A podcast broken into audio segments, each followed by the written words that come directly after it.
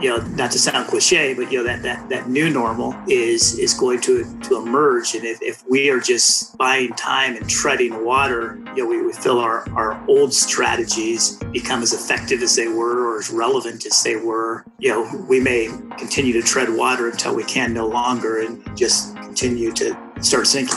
From Virtuous, I'm Noah Barnett, and this is the Responsive Fundraising Podcast, a show where we talk with fundraising leaders and thinkers to uncover how today's top nonprofits craft remarkable donor experiences and build lasting relationships at scale. On this episode, I'm joined by Ryan Brown. He's the Senior Director of Responder Operations at Food for the Hungry and oversees all the private funding sources that Food for the Hungry receives, including their recurring giving program through child sponsorship, also their acquisition programs, their major donor development, and so much more. Food for the Hungry is leading the way in how they seek to engage donors and really reduce the distance between the donor and the good that they are doing through Food for the Hungry's network of international partners. I'm so thankful for Ryan, as he has so much expertise in this space, and we dig into the key questions development staff are asking today in the midst of the uncertainty caused by the global pandemic covid nineteen has left behind. And so I'm grateful to dig in here because these are the questions that we've heard from you, and we wanted to run them by Ryan. Let's dive in.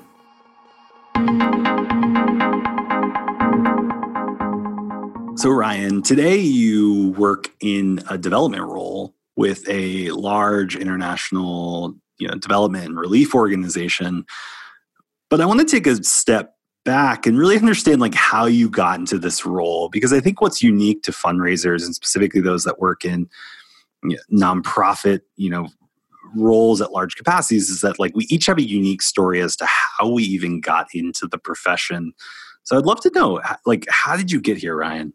Yeah, well, thank you, Noah. Um, I think, you know, prior to my time at, at Food for the Hungry, where I, I've been now going on, on close to fifteen years. I, I think my career trajectory is one that I, I best describe as being a, a little bit schizophrenic. Um, I had had, um, had been engaged in, in kind of a dual career path. One had been a, a stockbroker. I spent uh, ten years doing that uh, during some of the most aggressive bull markets in, in, in U S history, and there was some, some uh, very busy and, and full times there. Um, but then was also involved as uh, in the Christian music industry. Um, I had, uh, as a song singer-songwriter, had recorded a couple of albums, and and I didn't, they'd been picked up for distribution, and was was touring around the United States, and also had a small independent record label, and did a lot of concert promotion. And you know, I think through it was really the the, the music side of things that.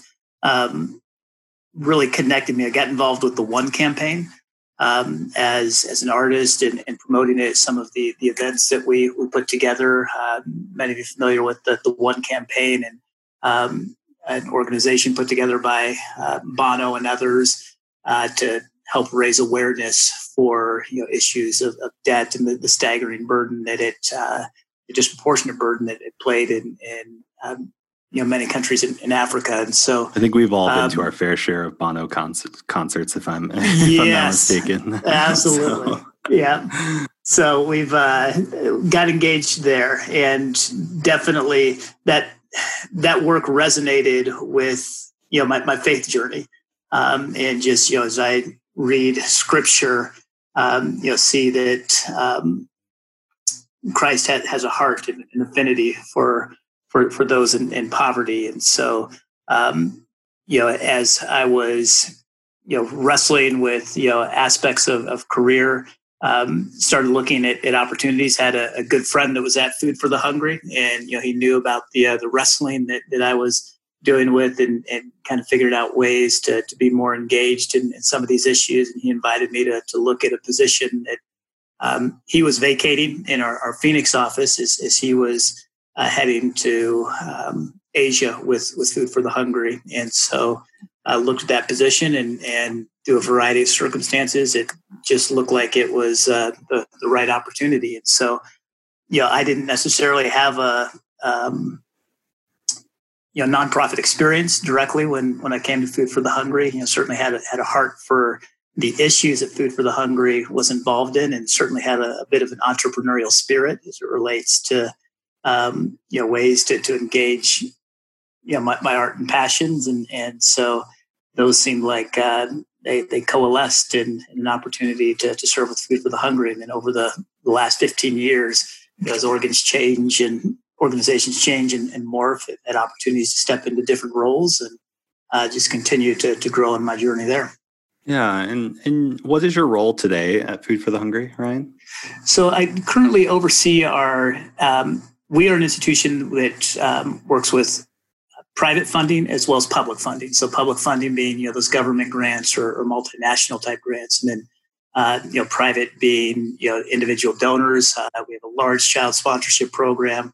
Uh, we have, uh, you know, major donors as, as well as foundations and things. So I oversee the uh, private fund development operations for our organization.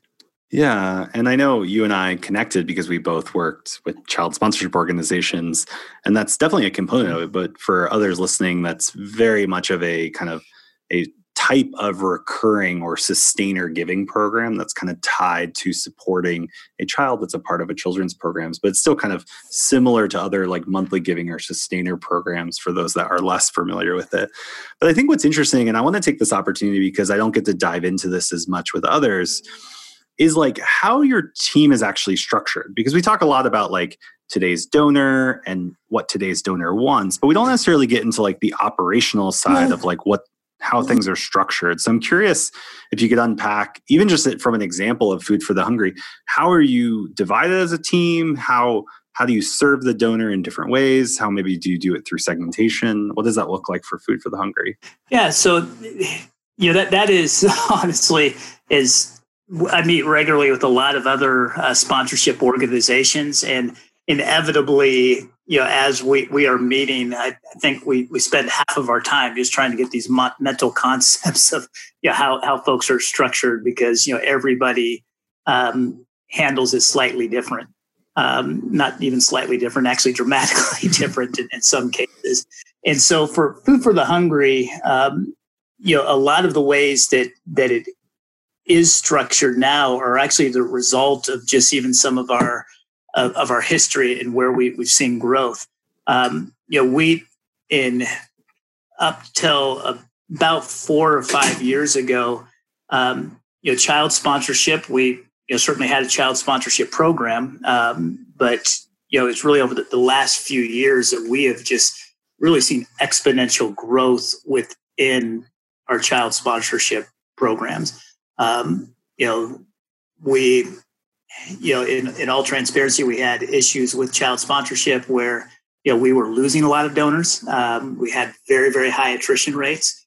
Um, and, you know, we, we had to, to get in and, you know, part of that was just, you know, figuring out the data. Part of it was figuring out some of the messaging and, and all of those types of things that, you know, have allowed us to increasingly close the back door on uh, the donors that we were losing there. And then we also then concurrently started seeing um, more and more opportunities on the acquisition side. And so that, uh, you know, our child sponsorship program really exploded.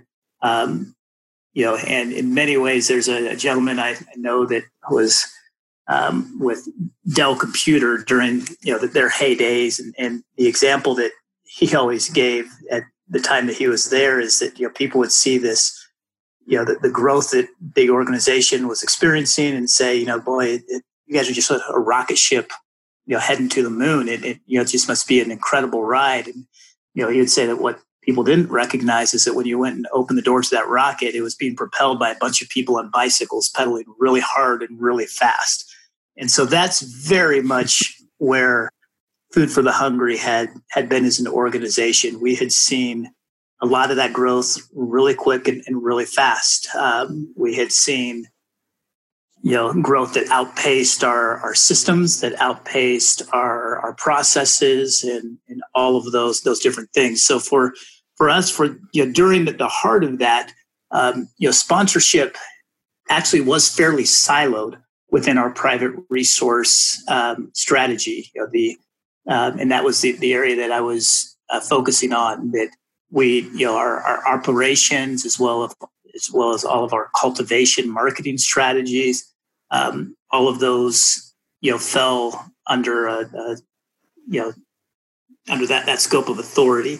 So what we have done over the last couple of years, though, as we have, um, you know, again, seen that that growth within sponsorship, we've been been looking to to diffuse that throughout the organization. That, you know, we've got, you know, wonderful people on our marketing team. Um, you know, ideally, we would want those, you know, our, our best and brightest, you know, marketing thinkers to be engaged in, you know, how do we, um, you know, cultivate those those child sponsorship relationships. So, you know, the last couple of years, as far as the ways that we have been structured, you know, we've seen the, the growth in sponsorship, and that was very, um, you know, intentionally siloed at the time, just because uh, that's what was necessary to to continue to keep pace with that growth.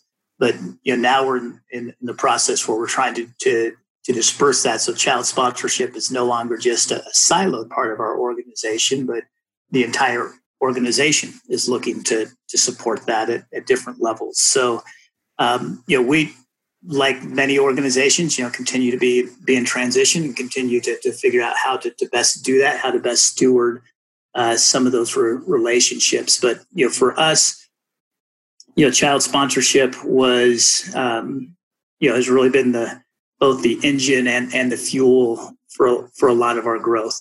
You know, I mentioned earlier, we do have major donor programs. Um, many of our major donors came to us initially as child sponsors. Um, you know, many of the, um, you know, even the, the, the direct mail programs we, we have, uh, you know, our sponsors, you know, participate in, in those as well. So, um, you know, for, for us, that that's, you know, that the, uh, the challenge has been c- continuing to, you know, dissipate that ownership for sponsorship throughout the organization.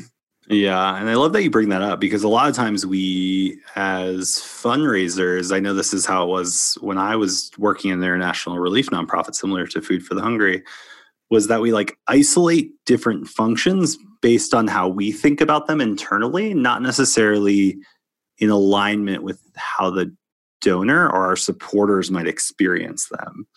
So we had a similar challenge where sponsorship was managed by one team, child sponsorship was managed by one team, and other fundraising activities, events, trips, all the other kind of functions that we might do, planned giving, were all managed by a completely separate team. So there wasn't this like alignment between how we cultivate that experience. And in some ways, if you were a sponsor and a donor to our organization outside of sponsorship, it was almost felt like two separate experiences. And we had to get to a point where we needed to merge these things. And it sounds like that's similar to what you all have done or are doing. Is that kind of the same pain that you're trying to overcome at Food for the Hungry?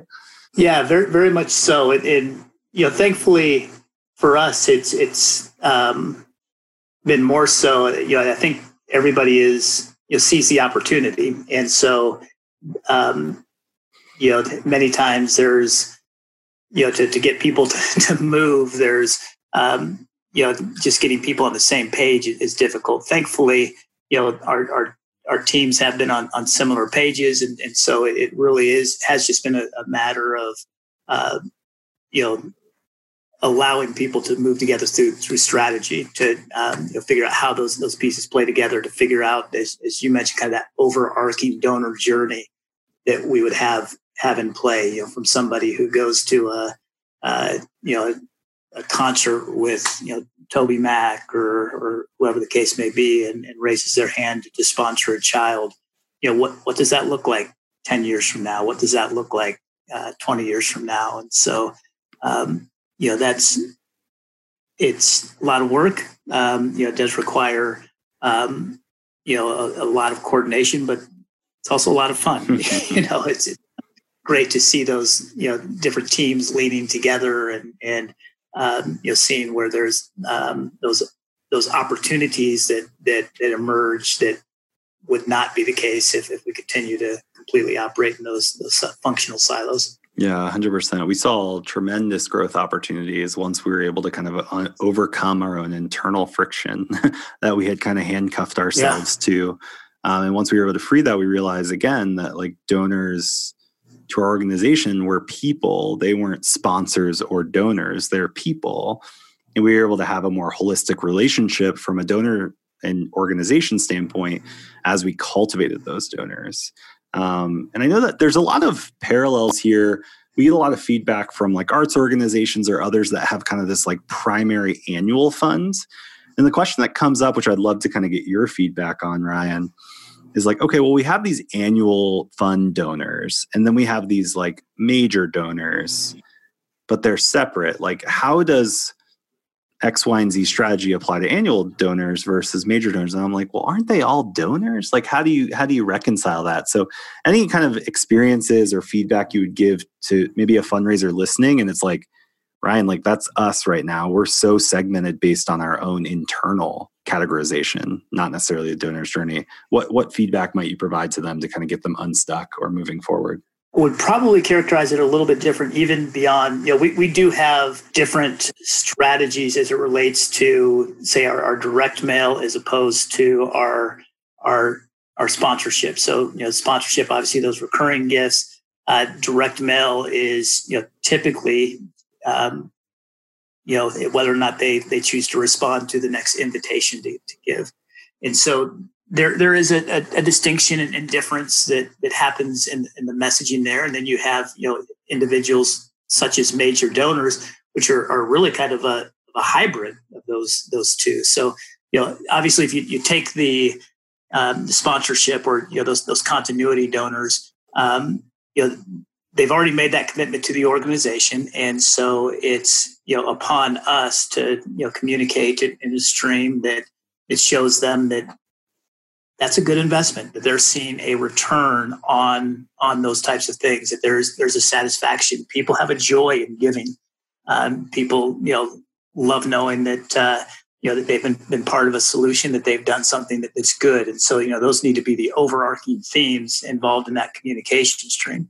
You know, for those that are, you know, part of our direct mail stream, which, um, you know, are, are needing to, to receive continuous invitations to give, you know, it's a, it's a different approach that, um, you know, we need to, to be continuing to um, remind people of the, the need to give, to to uh, to outline the, um, you know, the, the opportunity for them to give, and then to, again, show how, um, you know, we're a, a wise choice for for their gift to toward, towards that investment. And so, you know, whereas the, the one is is communicating that the impact, the other is communicating the opportunity. Uh, for many of our major donors, you know, they they, they really perfectly straddle both of those. Um, you know, there's there's a a part of them that, you know, are if they're sponsors, that they're giving regular gifts, and, you know, we need to continue to, to show them the impact of that gift. Um, there is also um, then the you know, the fact that if, if they're not aware or invited to, to you know, give it in deeper or wider or, or more substantial ways, they won't.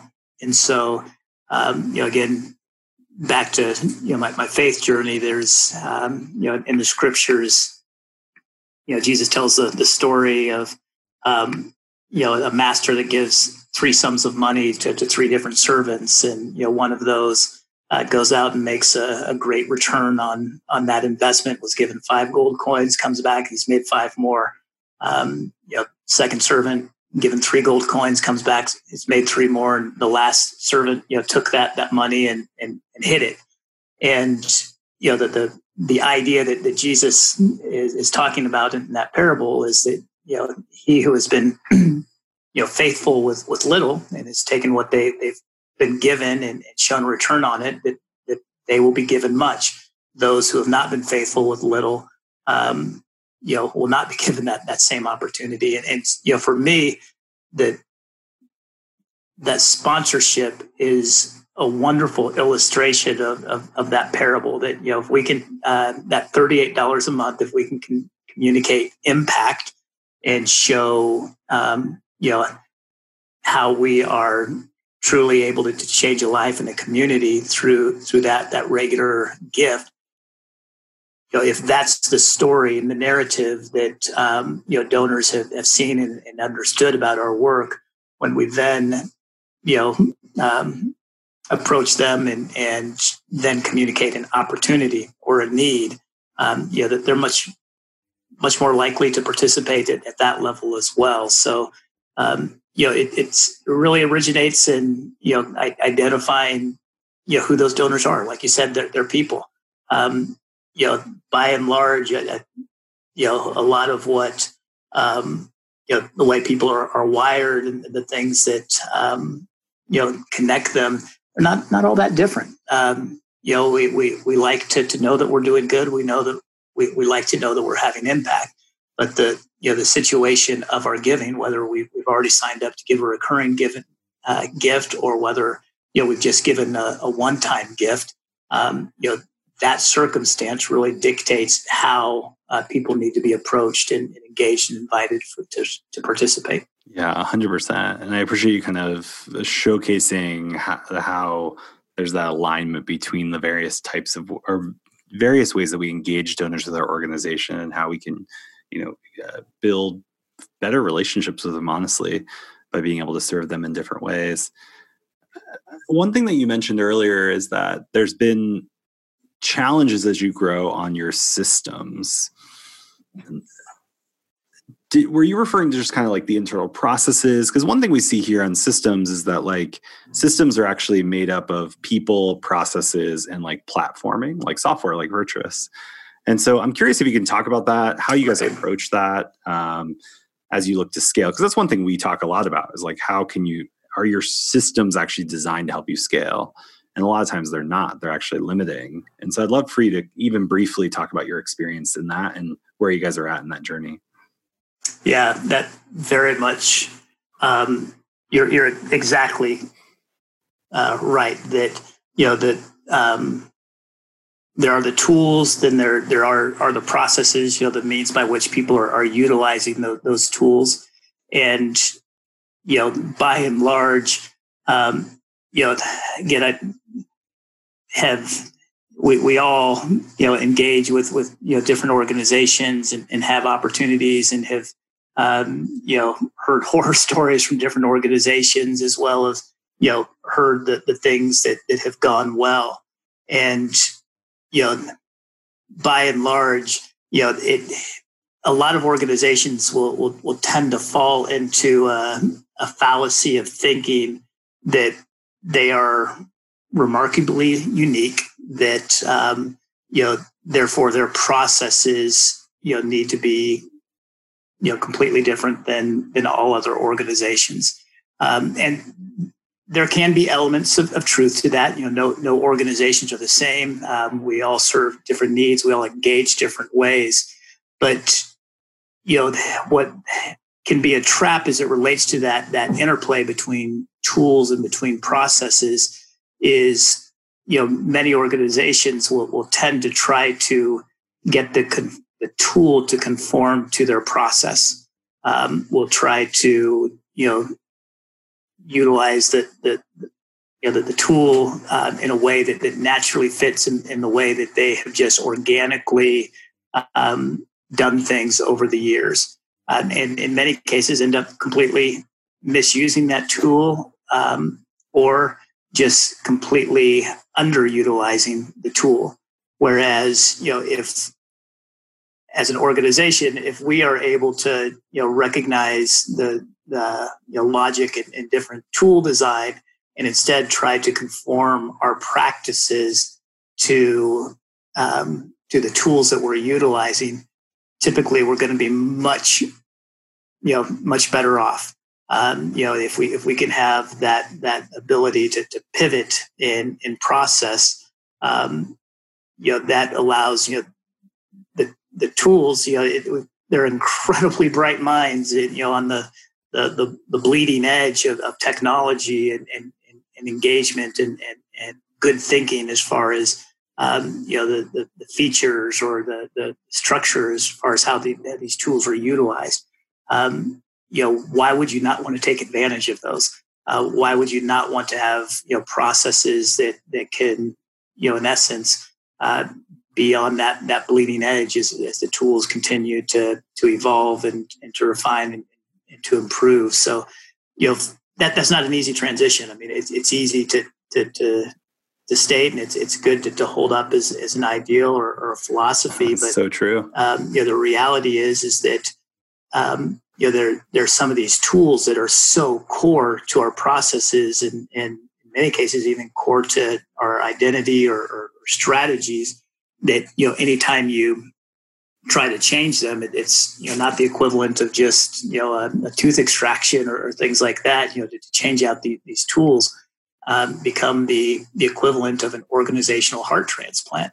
But if, if you do approach it as such and look to to utilize the the tool as designed, and, and look to um, you know. The, recognize that, you know, perhaps not all of our organizational processes are the sacred cows that we might think they are, and, you know, willing to, to see where we might be able to conform. Uh, you know, typically that, that short-term pain, and, and maybe it's not even short-term, you know, the, the, those pains can, can linger, but, you know, those, those pains work towards a, towards a greater good.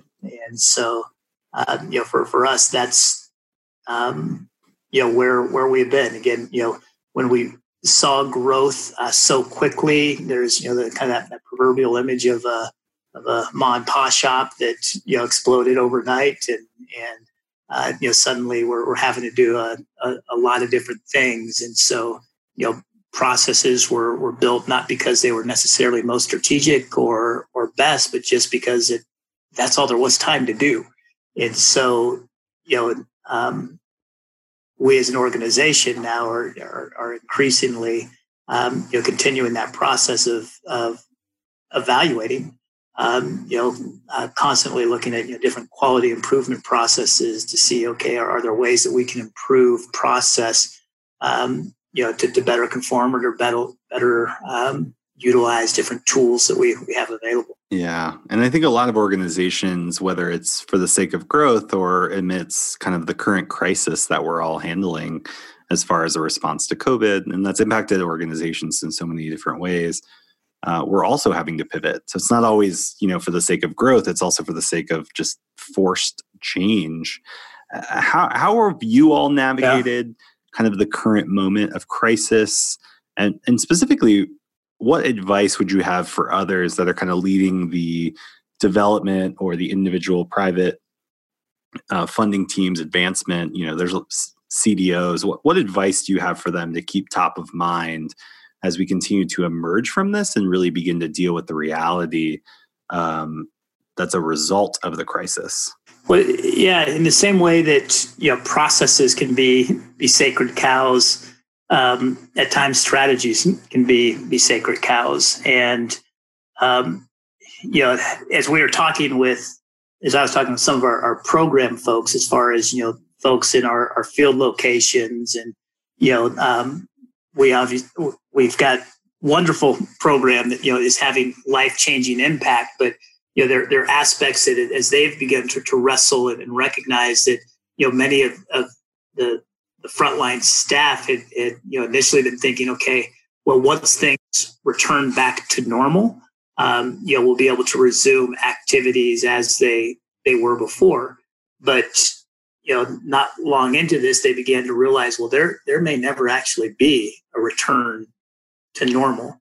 Um, that, you know, not to sound cliche, but, you know, that, that, that new normal, um, is, is going to, to emerge. And if, if we are just, you know, buying time and treading water until, you know, we, we feel our, our old strategies, um, become as effective as they were or as relevant as they were, um, you know, we may continue to tread water until we can no longer and, and just continue to start sinking. Um, and so, you know, for us, we've, we've really tried to, as it related relates to, to fund development, um, you know, look at everything that, you know, things that we, we had been doing, recognizing that, you know what, that may not be as effective as it, as it once was, things that we had looked at before and had passed on. Um, they need to be reevaluated. Those things may make a lot more sense in, in this, this current reality, or there may be new things that, that have emerged that, that we were, we were not aware of at all. Um, we have, you know, really tried to focus on, you know, first, looking to retain our donors um, in, in the current crisis. You know, we, we all know the, the adage is that it, it's easier to, cheaper to retain a donor than it is to, to acquire a new one. And so, you know, we've been, been looking at, at all of those different things that, that are necessary to make sure that we are stewarding those donor relationships well so that we can retain them, so that, um, you know, folks know when they, they give their monthly gift or, you know, a substantial gift, that they know that it's going to have impact. So that that's the first thing for us, is to retain. The, the second then is you're looking, okay, how, how do we maximize the existing channels that we have? Um, you know, again, we we had, um, you know, fundraising strategies in place. Some of those, um, you know, come under fire or become more, more uh, challenging in the, the midst of the current crisis. Others, um, you know, perhaps with pivots and mis- messaging or things like that, you know, become you know, much more effective. And so, you know, we, we have to recognize, okay, what, what pivots do we need to make? What, what do we have to accommodate to, to maximize um, opportunity within the existing channels? And then lastly, um, you know, we, we have to explore, um, you know, we have to, to, to dedicate bandwidth to, to making sure that we're, we're looking at the horizon to see, um, you know, not just what's the, the next step in front of us, but, you know, what does, What does the, the new reality look like? Where where do we need to be making intentional investments right now um, because of a possible horizon mark that we need to, um, you know, either be able to um, account for, or just a, a possible horizon that we need to, to maximize the opportunity. So, you know, the, the, the common refrains that, you know, what we tend to focus on are, again, you know, that, that idea of, of retain, maximize, and explore.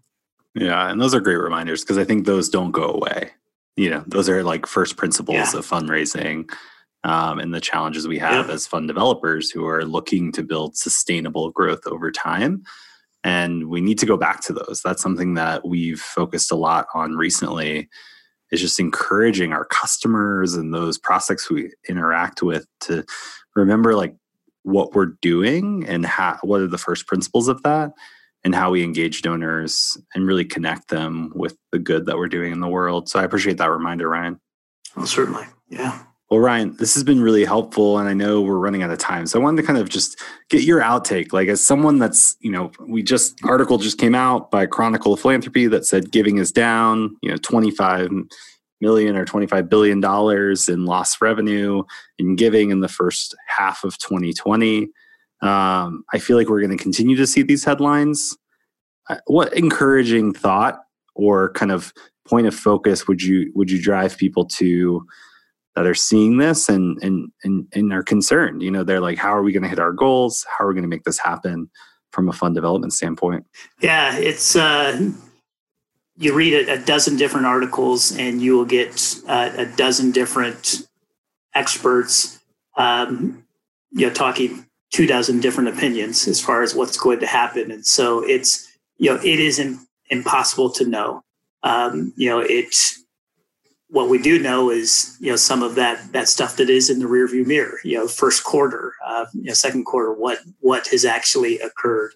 Um, and so again, I, I think we all have to utilize that information and um, use it to, to inform our, our pivots. Uh, You know, there's was some great research by by Fidelity, um, you know, not too long ago, you know, talking about, um, you know, in the, the philanthropical, um, you know, giving, that there were roughly of, of those surveyed, you know, in relationship to, to COVID nineteen, that, you know, twenty-five percent of um, donors anticipated that, that they would end up giving more in response to, to the current environment, whereas about twenty-one percent said that there was a hesitancy, that they felt like that they could very likely end up giving less.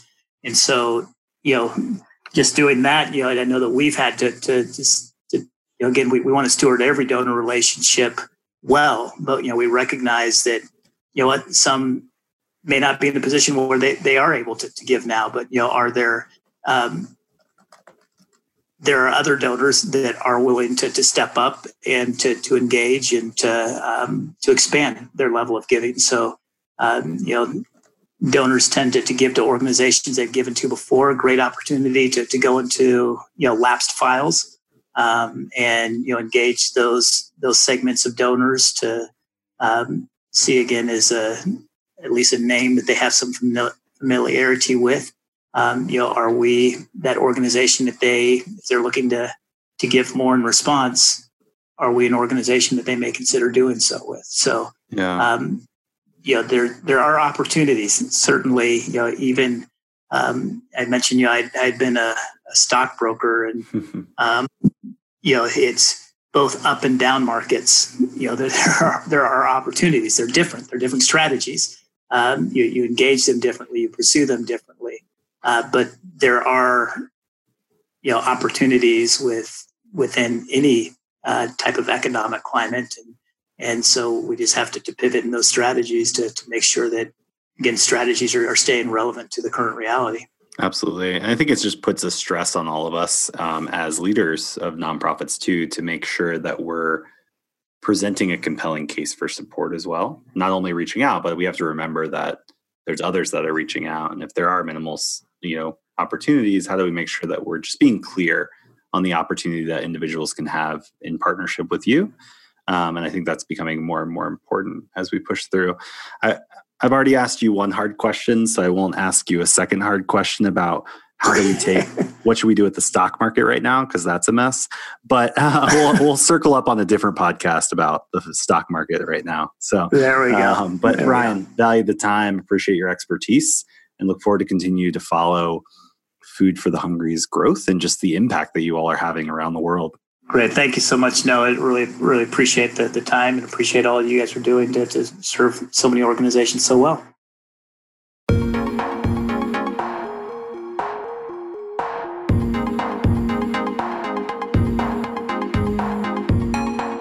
Thanks for listening to this episode of the Responsive Fundraising Podcast by Virtuous. Each episode we've designed to really give you the insights into the philosophy, process, and playbook of leading nonprofits so that you can grow giving and build deeper relationships with the people who matter most, your donors. And if you want to dig further into responsive fundraising, we've actually put together an exclusive content pack just for listeners of this podcast. If you go to virtuous c r m dot com slash podcast, that's virtuous c r m dot com slash podcast, you can download a content kit that includes the responsive fundraising blueprint, which outlines all of the strategies that are involved in implementing responsive fundraising. You'll also get the responsive fundraising playbook, which includes twenty plus plays, which are basically strategies that you can implement today at your nonprofit to become more responsive and ultimately raise retention and increase giving.